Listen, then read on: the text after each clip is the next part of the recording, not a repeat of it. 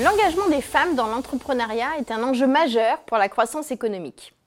L'étude des dispositifs d'accompagnement au féminin a donc toute son importance. Les institutionnels, les professionnels et les académiques s'y intéressent particulièrement. Les travaux académiques s'y consacrent d'ailleurs de plus en plus et les constats d'aujourd'hui restent très proches de ceux d'il y a 30 ans. La création d'entreprises chez les femmes est souvent une réponse à une situation professionnelle insatisfaisante, un manque de confiance en soi, un manque de légitimité. L'écart femmes-hommes est expliqué par le poids des stéréotypes qui dictent encore les comportements.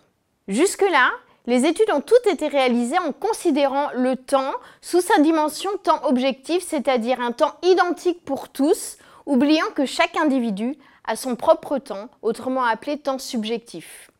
En effet, elles oublient que chacun voyage entre le passé, le souvenir, présent et futur, c'est-à-dire le projet. Ceci est d'autant plus vrai que les femmes ont tendance à rapporter des souvenirs plus précis, plus vifs et plus intenses en émotion. Pilmer 2001.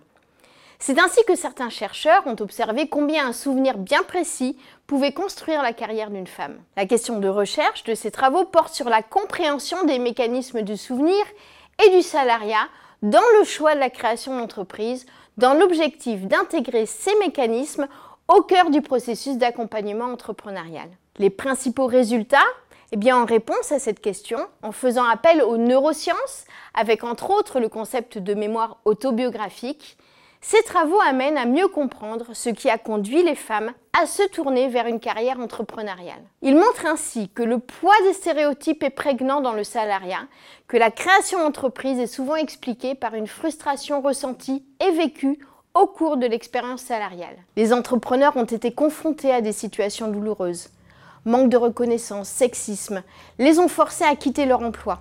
En interprétant et en réinterprétant leurs souvenirs, et notamment des événements bien précis, la mémoire autobiographique en l'occurrence, la dernière dispute avec l'employeur, de mauvaises conditions de travail, elles ont ressenti le besoin de se tourner vers d'autres horizons. L'accompagnement entrepreneurial, en groupe de femmes, les amène à une introspection. Elles interrogent leurs souvenirs, elles échangent avec d'autres femmes, cela les rassure. L'élément central est le rôle de la mémoire autobiographique. En effet, ces femmes se projettent dans leur rôle de chef d'entreprise, elles le font en public, cela les aide à lever les doutes et augmente la probabilité de créer l'entreprise.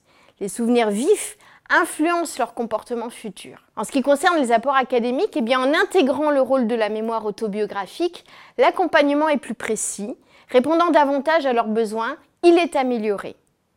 Ces travaux montrent l'importance de faire appel à d'autres champs de recherche pour des lectures plus transversales. La portée managériale de ces travaux eh appuie la légitimité des accompagnements dédiés aux femmes, le développement des clubs et des réseaux sexospécifiques, autrement dit genrés.